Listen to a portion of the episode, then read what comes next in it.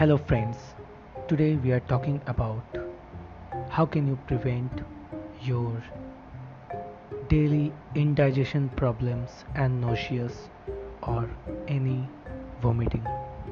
So first you need to know when you feel nauseous or indigestions or gastric problem even everything you eat at night comes out so you should check your diet whether too much oily food, fast food, you know it is a bad calorie. Foods you are eating or not. Like if you ate something at night, maybe it is not digest prop- properly, so it's come out in the morning, and you may have vomiting as well as loose motions. You need proper sleep to make your body healthy because night night is the time when a human has to sleep at bedtime. Our body releases many chemicals from the blood that help fight bacteria and blood germs.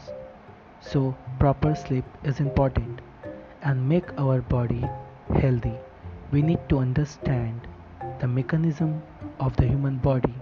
Improper sleep also cause vomiting and many diseases like in our brain such as headache, hypertension and many chemical imbalances. The wrong way of eating habit is also the cause of many diseases. Even it is the main cause of cancer, ulcer and many other so please take proper diet at proper time as per your daily calorie intake. Check your bmr eat good food homemade food. Avoid less oily and spicy food. Get proper sleep and stay healthy. And the body need exercise also. So this is an important part. If you vomit too much do not change your diet, it can affect your instincts and you may have constipation forever. You need to understand the habits of eating food and proper sleeping. You need to avoid those things which cause vomiting, nauseous, indigestions. And if you think you can take tablets or medicine and you will be okay in future. So tablets and medical medicines have also made from chemical.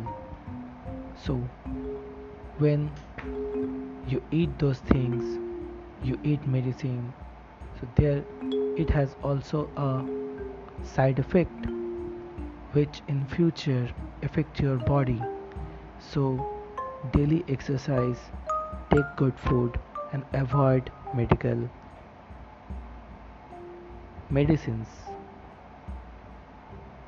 If you have anything for suggestion, you can comment in my comment box.